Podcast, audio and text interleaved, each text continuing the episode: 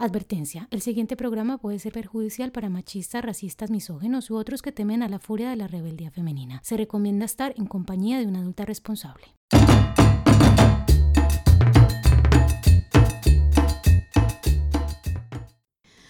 Le damos la bienvenida a nuestros oyentes a Radio Latinoamérica en esta tarde de hoy.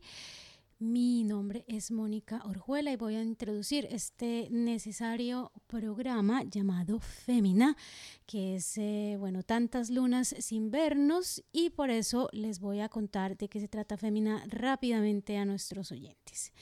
Aquí este programa que lleva ya casi, no, ya lleva tres años al aire. Somos eh, tres mujeres latinoamericanas de origen latinoamericano que vivimos en Noruega y hicimos este programa, esta idea de podcast, de radio programa, para hablar sobre diferentes temas alrededor del feminismo, porque nos consideramos feministas, porque sentimos que el feminismo hay que vivirlo, hay que sentirlo y hay que comunicarlo. Así que les damos la bienvenida a nuestros oyentes nuevamente, a nuestras oyentes, a Fémina, este, este programa feminista y recordándoles que nos pueden seguir a través de las redes sociales. Ustedes nos pueden encontrar a través de Facebook, si ustedes ponen Fémina, Voice Fémina, también a través de Instagram y también nos puede encontrar en nuestra página web Voice Fémina Podcast. O lo dije incorrectamente. A ver, Lina completamente correcto, Moni. Ya tenemos página. Le salió, el mexicano. Feminapodcast.com. Feminapodcast.com. Perfecto, entonces eh, le doy la bienvenida a Lina Álvarez, a Paloma León y hoy tenemos pues una sorpresa especial, pero le doy la palabra entonces a Paloma. Gracias, Moni, y muy feliz, muy contenta por estar aquí nuevamente después de un año ya sin estar aquí presentes en la radio físicamente. Estamos de nuevo acá. Es realmente oh, un alivio, es eh, súper verlas. Eh, y bueno, sí, tenemos ahora el primer episodio de una nueva temporada. Hay que agradecer también a la Municipalidad de Oslo que nos ha otorgado un poquitito de dinero para hacer y realizar este proyecto. Así que eh, empecemos, empecemos, arranquemos. El tema de hoy es resiliencia. Pero antes quiero contextualizar un poco el por qué hemos decidido, eh, hemos elegido esta temática. Creo que es súper importante eh, explicar el por qué. Eh, y pues todas y todos hemos pasado por un tiempo bastante estresante, ¿no? Una situación crítica, estresante. la pandemia no ha respetado fronteras ni clases sociales. y el año ha sido y sigue siendo bastante convulso. Eh, el grado de afectación ha sido enorme en varias aristas, en lo social, en lo político, lo cultural, y para qué hablar de la salud física, la salud mental, ¿no? Y hoy la crisis sigue, y esto también se evidencia mucho en las grandes y fuertes protestas en Colombia, en Palestina, elecciones presidenciales súper polarizadas y complejas como, como es en el caso de Perú, es decir, la gente está mamada, la gente está cansada y desea algo nuevo, desea pues más esperanza, ¿no? Para el futuro. Entonces, el escenario que, que tenemos al frente es bastante abrumador y en este complejo panorama vemos también la necesidad de profundizar un poco en aquellos, eh, digamos, mecanismos, ¿no? De, de afrontamiento, ¿no? Entonces, ¿qué habilidades es importante desarrollar para afrontar grandes crisis? Y una de ellas es quizás eh, esto de la resiliencia, ¿no? Y pues aquí en este episodio vamos a hablar más acerca de la resiliencia, eh, su definición, qué cosa es la resiliencia, y más importante aún, cómo adquirir la resiliencia, ¿no? Eh, y como tú dijiste bien, Moni, tenemos con nosotros una sorpresa, una invitada. su nombre es Sofía Colorado Valencia. Bienvenida, Sofía. Ella es psicóloga infantil con vasta experiencia en psicología social y cultural. Eh, ha trabajado con refugiados, con jóvenes en riesgo, familias y también con terapia familiar. Eh, así que bienvenida Sofía, estamos muy felices por tenerte aquí el día de hoy con nosotras. Y bueno, empezar por, por, saludarte y también entrar un poco a esta compleja temática de, qué es la resiliencia, ¿no? Su definición, raíces y qué papel juega la resiliencia en estos tiempos de, de crisis, ¿no? Bueno, muchísimas gracias por la invitación y buenas tardes a todos.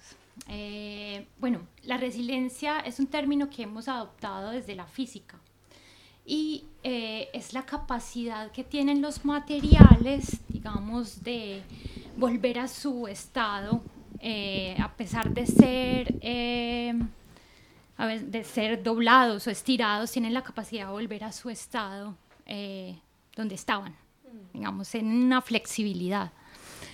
Y eh, digamos que en psicología pues es un proceso dinámico que incluye la adaptación positiva a un contexto de adversidad significativa.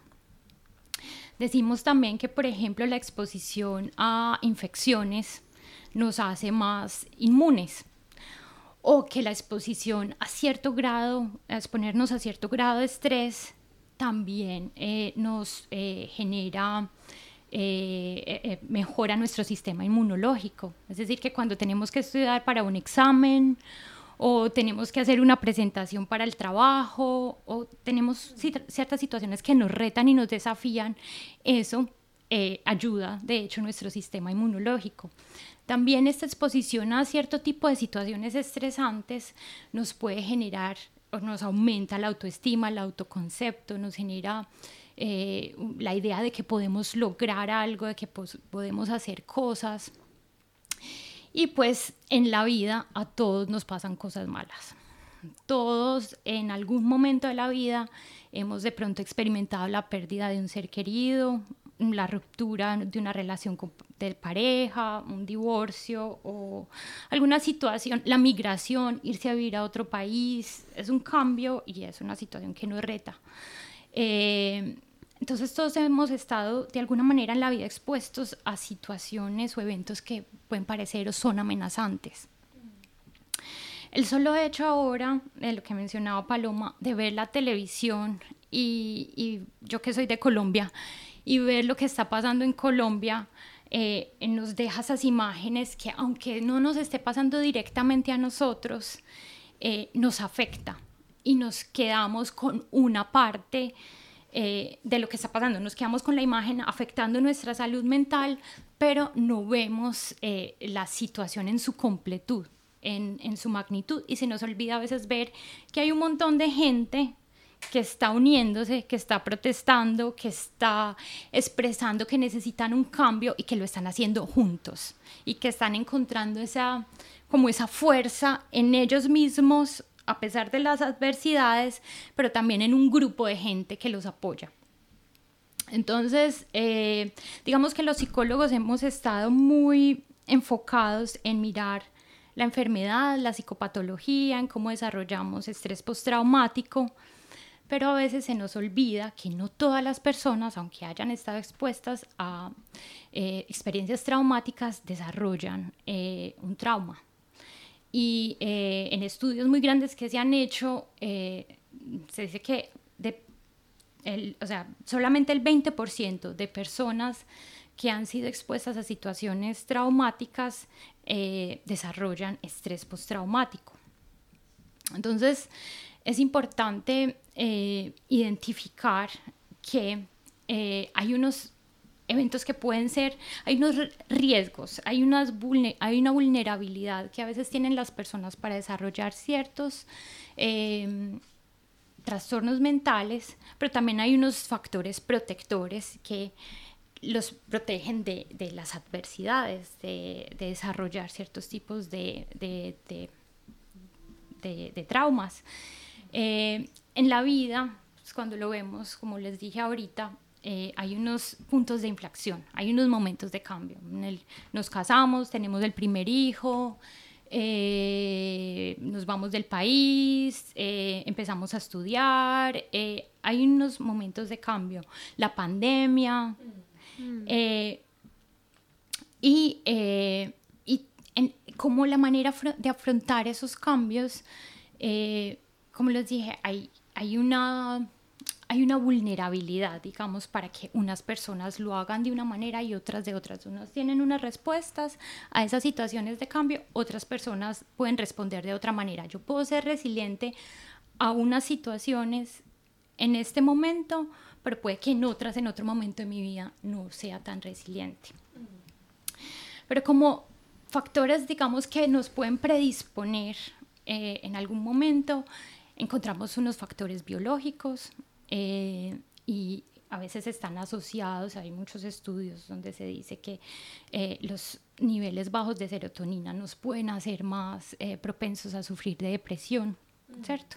O que personas que, aunque no hayan experimentado una situación traumática, pero sus padres las experimentaron, eso puede ser un factor de riesgo para que esa persona, aunque no la haya vivido, la haya experimentado. Y de pronto ustedes vieron una película que se llama Faustas Perlas, que es de Perú, donde es una mamá que es abusada sexualmente y en la guerra civil de Perú. Y ella transmite ese trauma a su hija. La hija no es abusada, pero la hija se comporta como si ella hubiera sufrido abuso sexual porque la mamá siempre la está protegiendo. Entonces ahí vamos a un punto importante también y es que hay unos factores que nos protegen del trauma y se ha encontrado que las vivencias tempranas, el afecto, el apego eh, sano con nuestros principales cuidadores es uno de los principales em, factores protectores. Digamos que si hay una disregulación en ese afecto, en ese vínculo con, con nuestros cuidadores, eh, es más fácil que no tengamos las mismas habilidades para desarrollar cierto tipo de habilidades sociales y nos hace mucho más predispuestos a más adelante pronto eh, sufrir una situación traumática. También la pobreza es otro factor de riesgo y por eso es tan importante luchar contra la pobreza y la desigualdad. Súper interesante. Y hablando un poco sobre el tema de la pobreza, ¿no? Antes de ir un poco más a la materia del cómo adquirir la resiliencia, em, es súper interesante lo que mencionas porque también leyendo algunos artículos eh, ha habido gente que, eh, que, bueno, gente que ha trabajado mucho con trabajo social, trabajo comunitario en barrios bastante, eh, digamos, marginales, ¿no? donde señalan de que la resiliencia se aprende con la gente que realmente ha pasado por situaciones muy traumáticas, muy estresantes y de mucha, como tú dices, de mucha vulnerabilidad, ¿no?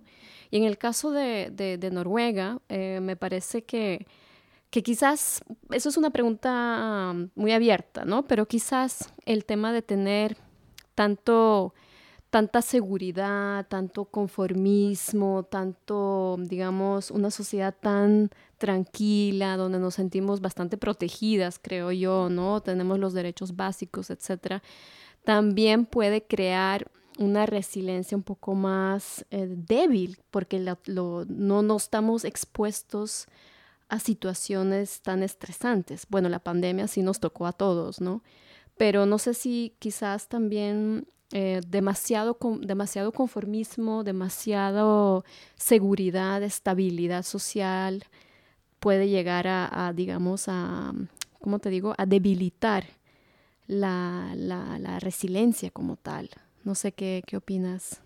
Eh, Sofía. pues es las instituciones sociales y la estabilidad, por ejemplo, laboral, son factores que ayudan a eh, mantener o desarrollar la resiliencia. O sea que es muy importante eh, una estructura eh, que nos genere seguridad también. No solo la seguridad con nuestros papás, pero que nuestros papás también se sientan seguros porque ellos tienen una economía. Y, pero en algunos casos, por ejemplo, de personas que han sufrido guerra, pues la, resiliencia, eh, o sea, a pesar de esas situaciones traumáticas que han vivido, son muy resilientes. Y lo que ellos dicen es que se, hay una cohesión social, que lo, lo que les ayuda a ellos eh, a sobrepasar, a sobrellevar esas situaciones difíciles es preocuparse por el otro, ayudar al otro, eh, hacer cosas por su comunidad, luchar por los derechos humanos de esa comunidad, por las personas que están siendo vulneradas. Y a veces en, o en, países que hay una estructura, digamos, tan estable, eh, la gente se vuelve un poquito más individualista. Entonces, eh, las necesidades no las, no las tenemos que satisfacer entre nosotros, entre juntarnos y ayudar a alguien, pero eh, las personas pues tienen todo lo que necesitan porque el gobierno se los proporciona. Entonces a veces hay personas que, que, se pueden sentir mucho más solas, se pueden sentir mucho más solas en situación, en esta pandemia puede que eso genere mucho más afectación en la salud mental de ciertas eh, personas. Nosotros que estamos acostumbrados a vivir más en situaciones eh, de trauma, de, pues una de las cosas que nos generan también como que podemos seguir y la lucha es que, es, es que nos unimos. Y hace ocho días estábamos en una manifestación y estábamos bailando juntos por la... Pues, dándole un mensaje a Colombia que seguimos en la lucha y vamos a resistir. Y ese es el mensaje.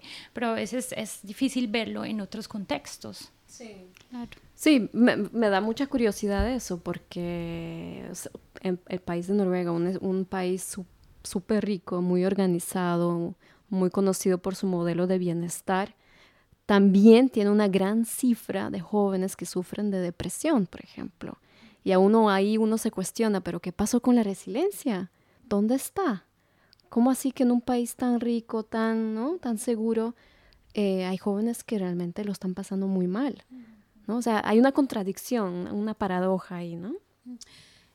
Yo tengo, como para ir cerrando, lo que significaría la definición de resiliencia. Tengo una pregunta para Sofía y es si todos nacemos resilientes o la persona se construye la resiliencia solita? O sea, ¿es algo con lo que uno nace o es algo que se aprende? Es la pregunta. Mm. Bueno, e, es, las dos, ni la una ni la otra, pero son las dos y cuando expliqué esos factores, digamos los biológicos, el apego con nuestros padres, la pobreza, ellos no operan solos, no es yo nazco así y es, la interacción con el medio ambiente. Eh, digamos que un niño, todos los, cuando nacemos tenemos un temperamento y de acuerdo a ese temperamento que es, digamos, netamente biológico, que nos hace más graciosos o más tímidos, eh, la gente reacciona a ese tipo de, comportamiento que ya el niño desde muy pequeño tiene. Pero, eh, pero es, en esa interacción que uno puede ayudar también a, regular, a, generar cambio, en el que eh, está, es, digamos, esa situación de riesgo, pero, eh, pero uno puede, o sea, sobrepasar esa situación de riesgo. Entonces, en esa, en esa interacción, pero son esas experiencias que uno va creando y son eh, esas también, después de una, de una situación, digamos, traumática o de cambio, es cómo nosotros salimos de esa situación y hay personas que después, digamos, de, de, un divorcio, evidencian tener más satisfacción en la vida, disfrutar más la vida, estar más...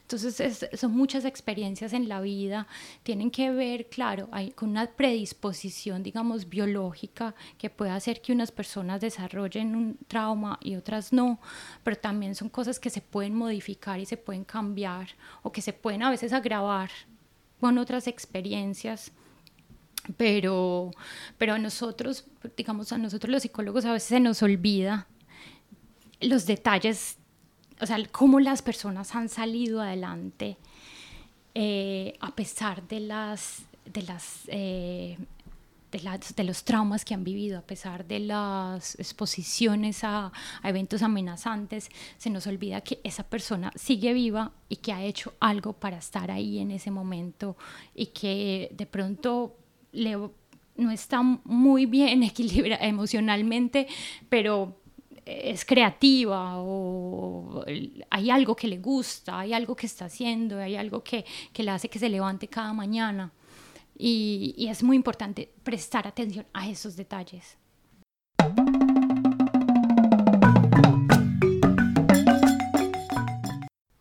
Gente, hoy este, estamos hablando de un tema muy interesante, es el tema de la resiliencia. Nosotras en Fémina siempre eh, tomamos el tema de género. Y para entender un poco más el tema de resiliencia, Sofía, ¿cómo podemos eh, eh, unir los dos hilos entre la resiliencia y cómo ser más resilientes como mujeres? Tú que has trabajado este tema por muchos años, ¿tienes algunos ejemplos o algunas experiencias en tu, en tu profesión donde, donde pones en centro la resiliencia de mujer? Eh, sí, y, y es, eh, yo, yo, escribí mi tesis eh, en psicología sobre las mujeres de las FARC. Y en el 2016, cuando se firmó el acuerdo de paz en Colombia, en Colombia pues la guerrilla de las FARC tenía mm, casi la mitad de sus combatientes eran mujeres. Y cuando estas mujeres, cuando se firma el acuerdo de paz, muchas mujeres quedan en embarazo. Entonces eh, yo fui a un eh, campo de reintegrar eh, un campo de reintegración. De reintegración donde apenas ellas estaban, cuando habían salido, para hacer las entrevistas a mujeres en embarazo. Y lo que yo me encontré era que, bueno, estas mujeres, desde antes de entrar a la guerrilla, habían sufrido ya muchas, habían sido expuestas a muchas situaciones eh, adversas. Eran mujeres del área rural muy pobres, sin oportunidades para estudiar, muchas de ellas habían sido maltratadas por sus familias o abandonadas por sus familias, eh, habían sufrido violencia de género y entran a la guerrilla como niñas. Y eh, una de las, las cosas también que las hace ingresar a la guerrilla es que eh, pues eh, no tenían otras oportunidades y la única manera que se encuentra en el campo, en la ruralidad en Colombia, de asegurarse una identidad para las mujeres a veces es quedando en embarazo y casándose. Entonces ellas querían mm. hacer algo diferente, ellas se imaginaban otro futuro diferente y llegan a las FARC, que ellas dicen por voluntad propia, pero esto es una afectación también del sistema que hace que ellas tengan que tomar esa decisión. Ellos llegan a las FARC y se encuentran que tienen las mismas posibilidades que los hombres, que tienen, que se les otorgan deberes, responsabilidades y luego pues estas mujeres durante la guerra pues son expuestas a a muchas eh, vivencias traumáticas de guerra, de, ver morir a sus compañeros, de, tener que hacerse abortos también, de tener muchas situaciones difíciles, pero que lo que les da em, el apoyo emocional que encuentran en sus compañeros que se convierte en su familia, porque ellos lo ven como una familia, es vital para sobrellevar esas adversidades que ellas han, han vivido. Y se firma el acuerdo de paz y quedan en embarazo, se consideran el tema de la maternidad y ese tema de la maternidad les da otra motivación para vivir. Eh, los niños para ellas significan la vida. En un momento en el que ellas pensaron que no iban a poder llegar ahí, hasta ahí, que iban a morir. Entonces poder eh, eh, tener un hijo, formar una familia, pensar que, que tienen una, una posibilidad, que tienen otra manera de, de, responsabilizarse, de responsabilizarse ya por una vida que es de ellas, eh, de cambiar la identidad, ser, de, de pasar de ser un, una combatiente a ser una madre, eh, eh, ese cambio y el apoyo que ellas encuentran en las otras mujeres que se vuelven también mamás, porque eran esas mujeres que estaban ahí como yo lo veía, que se preocupaban por por todos los, estos proyectos de cooperativismo. Entonces ellas se apoyaban y consideraban ese tema de la maternidad como algo, una responsabilidad colectiva, entre otros, no solo de la persona que tuvo el hijo. Tengo una pregunta para Sofía porque, bueno, eh, has conectado, eh, digamos, el contexto, digamos, la, la resiliencia la mujer eh, también en un contexto como el colombiano, que es eh, bueno, un contexto de conflicto armado y precisamente quizás con sus protagonistas, ¿no? que son con los actores armados, y en ese caso pues las mujeres actores armadas o actoras armadas. Y te quería preguntar, em, bueno, eh, como había dicho Paloma, la resiliencia en países como Colombia, como América Latina, digamos, eh, se, se, echa mucho, se, se, toma muchísimo eso, ¿no? Se, se, agarran herramientas de donde se puede para seguir adelante, siempre se habla del, de que hay que salir adelante, el echado para adelante, la, la, la, la, mujer eh, eh, que puede, la, la berraca, la que no importa si no tiene quien le ayude a salir adelante con sus hijos, bueno, siempre está como ese ideario, ¿no? De que la gente no tiene casi recursos, pero a pesar de lo poquito surge, ¿no? Pero yo te quería preguntar, eh, en Colombia también hay muchas, uh, bueno, América Latina, muchas eh, personas que, bueno, han perdido, han tenido, digamos, han pasado por situaciones traumáticas muy, difícil, como, muy difíciles como es la que perder un hijo, ¿no? O perder un familiar.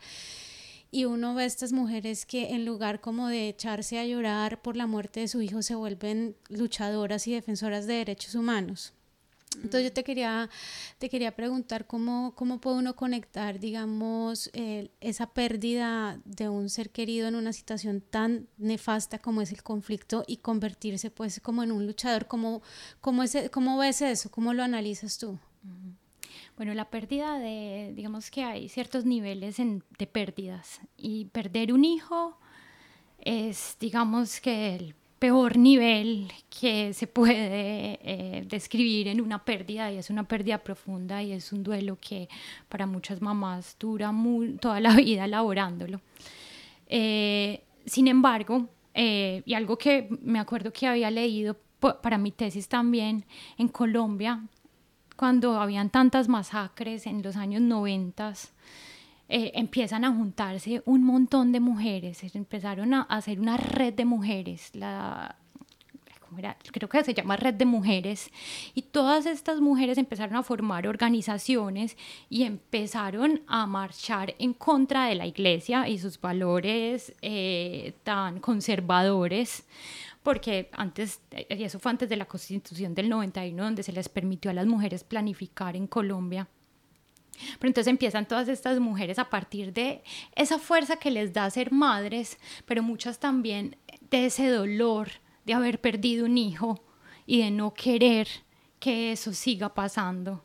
Empiezan a unirse y a crear estas redes y a luchar y lograron la, la, constitución del 91 y lograron eh, eh, los derechos reproductivos, sexuales y reproductivos de las mujeres, entonces logran cambios, entonces digamos hay unas pérdidas, pero, pero con el trabajo de ellas también hay como unos nacimientos de, de otro país, de otras condiciones y eso empodera a la gente.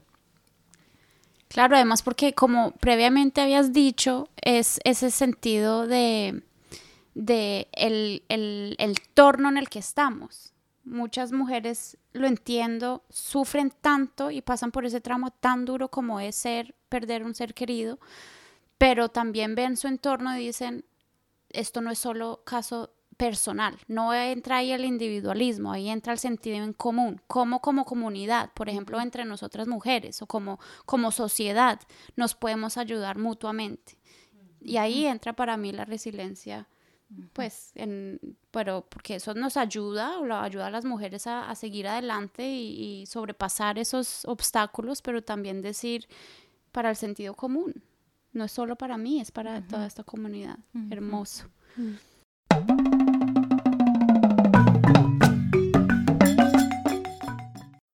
Bueno, Sofi, ya hemos hablado de qué es la resiliencia, cómo en casos específicos se adquiere, pero necesitamos entender esto más. ¿Cómo concretamente podemos ser más resilientes, así sea como mujer, como hombre, como sociedad, como una sociedad en tiempos de crisis en el que estamos en este mundo ahora mismo? Cuéntanos, ¿tienes algunos tips concretos de cómo adquirir la resiliencia? Sí, digamos que hay unos consejos que yo les podría recomendar. Eh, en momentos difíciles es importante recordar los valores que hemos aprendido, especialmente durante la niñez. La compasión, la ayuda al otro, la generosidad, el respeto. Esos valores que nosotros aprendimos de nuestro papá y nuestra mamá y que probablemente nuestro papá y nuestra mamá aprendieron de sus padres, eh, aplicarlos nosotros eh, a nuestra vida y acordarnos de ellos en esos momentos difíciles. Eh, también es muy importante ser cariñoso, ser cariñoso con nosotros mismos, primero que todo, abrazarnos a nosotros mismos y ser cariñosos con los demás. ser amables es muy importante.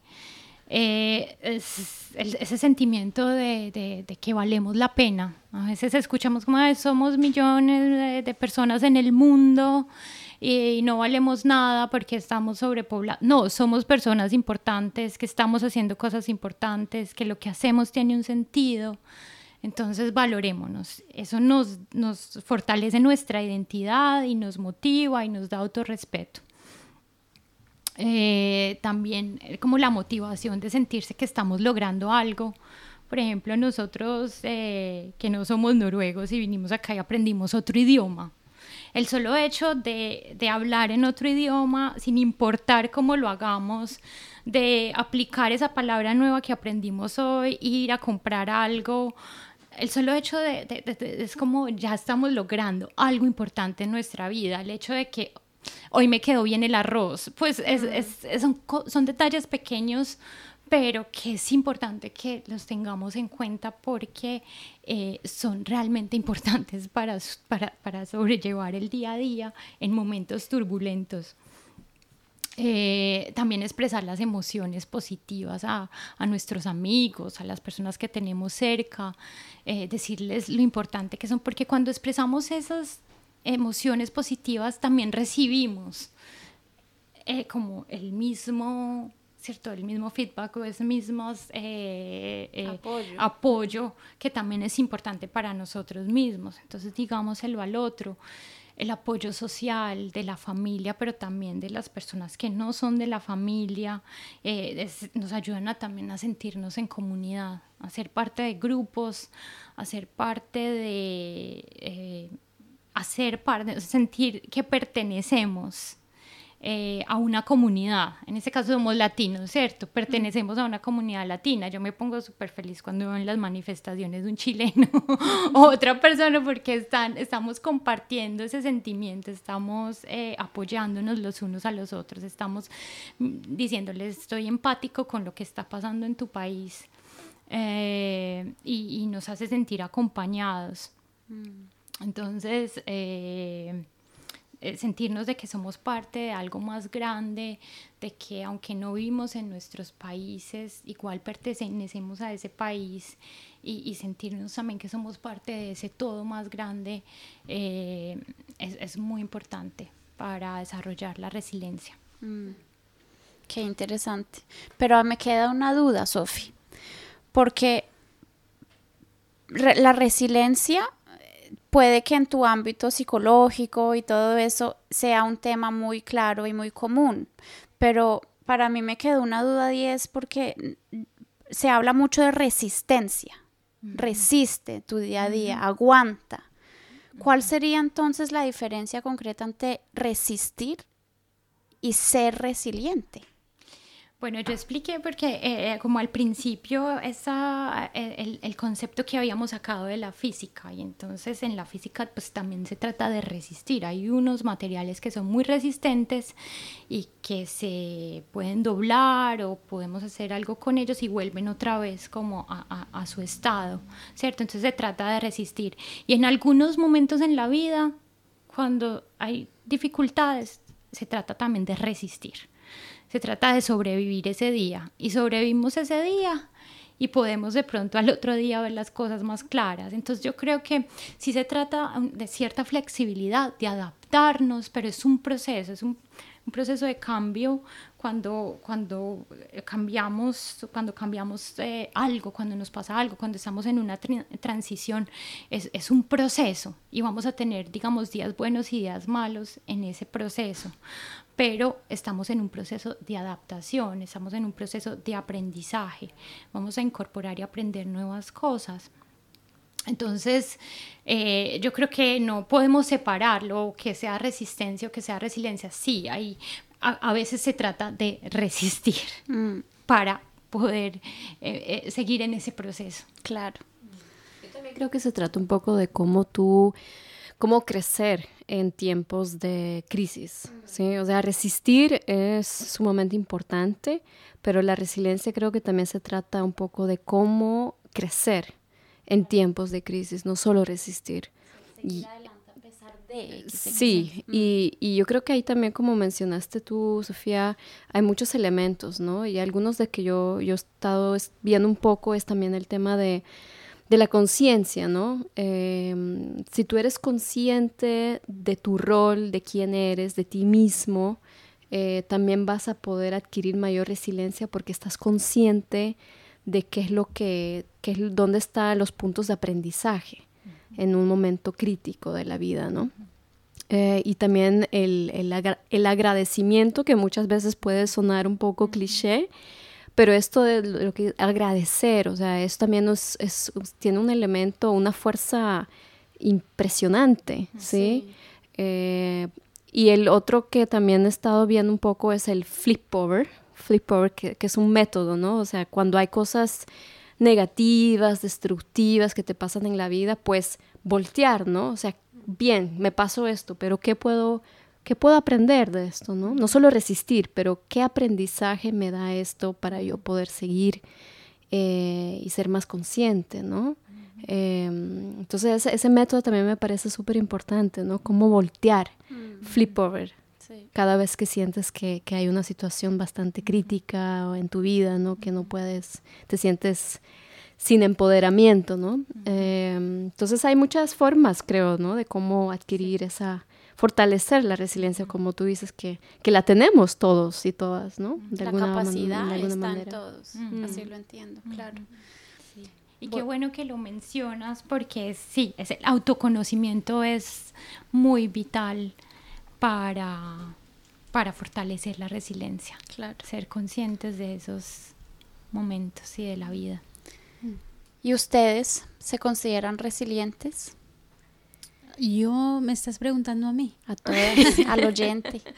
al oyente, ¿ustedes se consideran? Yo me considero una persona totalmente resiliente y estoy totalmente de acuerdo con, con lo que dice Paloma, porque yo creo que la resiliencia también viene de, de los momentos difíciles que uno ha afrontado, que lo hacen crecer más la resistencia para mí es como el aguante, ¿no? Aguanto, aguanto y resisto esta situación, pero para mí la resiliencia es como un pasito más allá, mm. ¿cierto? Como, como una, un aprendizaje también y en ese sentido sí creo que, que he recibido inspiración de muchas eh, mujeres en Colombia, muchas mujeres eh, migrantes acá en, en Noruega, que dan, ¿no? Le dan a uno inspira inspiración y también en los momentos en que uno digamos, eh, como que la resiliencia no es creada solamente por el individuo. Yo creo que aunque la practicamos individualmente,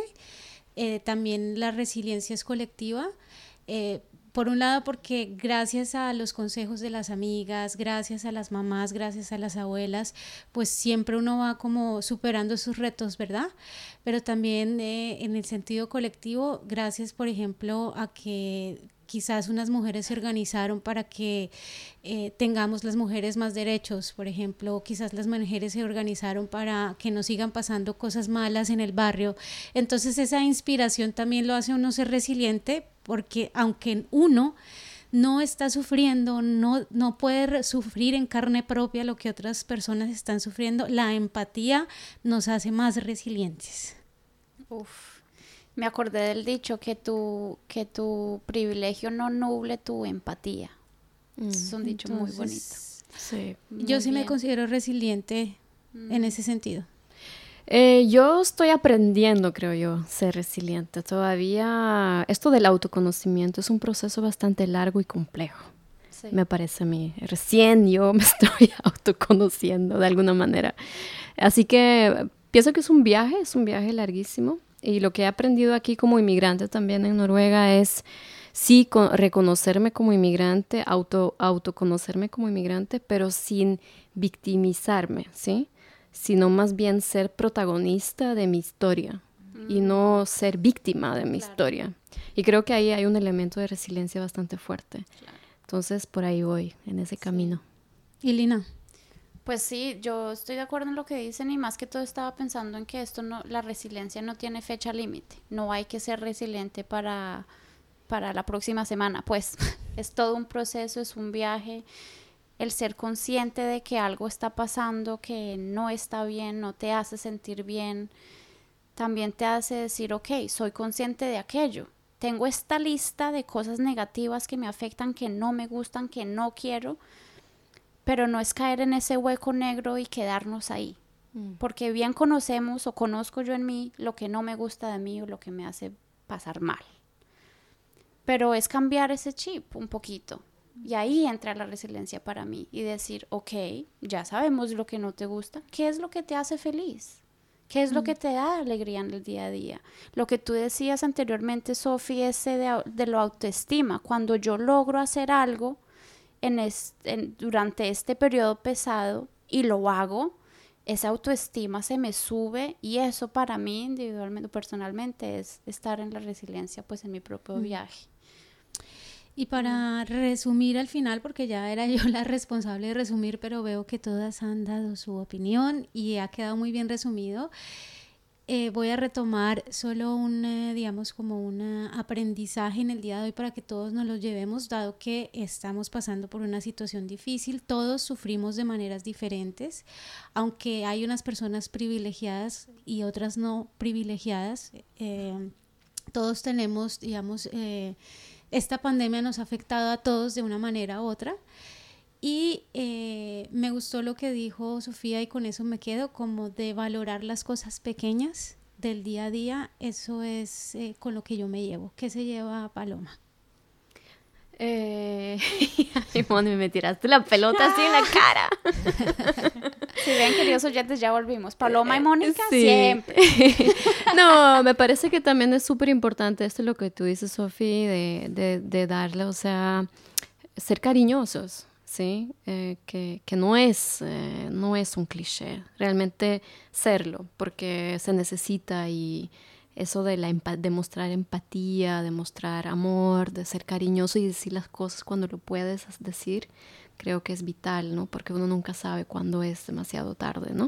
Mm. Entonces me, me, llevo eso, ser mm. cariñoso. ¿Qué se lleva Lina? Que hay todo un universo que explorar quiero aprender más sobre qué es la resiliencia y cómo adquirirla en mi día a día aquí como migrante, como mujer. me llevo que, que no es tanto lo individual o como lo hemos dicho, la resiliencia la, hacemos cada uno, pero me llevo que también hay que ver el sentido en común, lo social, cómo también estar en comunidad, eh, apoyándonos. Muchas gracias a ti eh, Sofi, por estar aquí con nosotras y enseñarnos todo esto. Esperamos que no sea la última vez que llegues acá con Fémina. Y eh, bueno, nosotras los dejamos por hoy y nos vemos en el próximo episodio.